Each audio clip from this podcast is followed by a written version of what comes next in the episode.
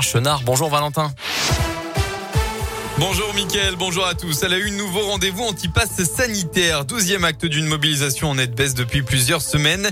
Plusieurs cortèges ont démarré devant la préfecture à Bourg-en-Bresse, place de Jaude à Clermont-Ferrand ou encore sur l'esplanade du musée de la mine de Saint-Étienne où la manif est notamment marquée par la présence de Jérôme Rodriguez, figure des gilets, jaunes. Ils sont moins de 500 à saint environ 200 à Roanne. Dans le Puy-de-Dôme, mardi prochain, c'est l'ouverture du sommet de l'élevage à Cournon d'Auvergne. Eh bien, le ministre de l'Agriculture, Julien de Normandie, a officiellement annoncé sa présence tout au long de la journée.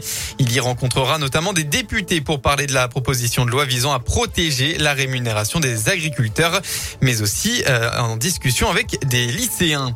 Dans le reste de l'actualité, le parc éolien en baie de Saint-Brieuc visé par une enquête. C'est le parquet national financier qui l'a ouvert pour recel de délit d'atteinte à l'égalité des candidats dans les marchés dans l'attribution du parc à une filiale d'Iberdrola. Un choix jugé irrégulier par le Conseil d'État. L'État aurait d'ailleurs favorisé El Marine plutôt que la société concurrente. On passe au sport. Claude Puel lance le derby. Demain soir, c'est le grand match, celui que toute notre région attend, le derby entre les voisins de la SSE et de l'OL. Les Lyonnais, septième de Ligue 1, rêvent de se rapprocher du podium alors que les Verts, bons derniers, espèrent gagner leur premier match de la saison. Et si la SSE est mal en point, Claude Puel n'oublie pas les bonnes manières du derby.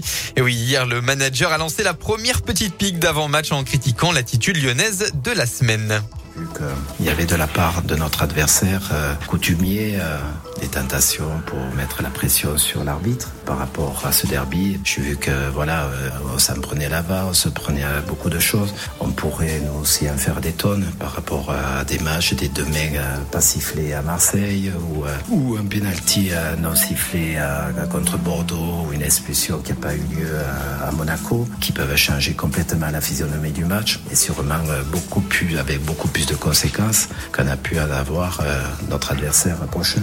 Le derby est lancé au niveau des paroles, mais sur le terrain, il faudra attendre demain à 20h45 dans le chaudron.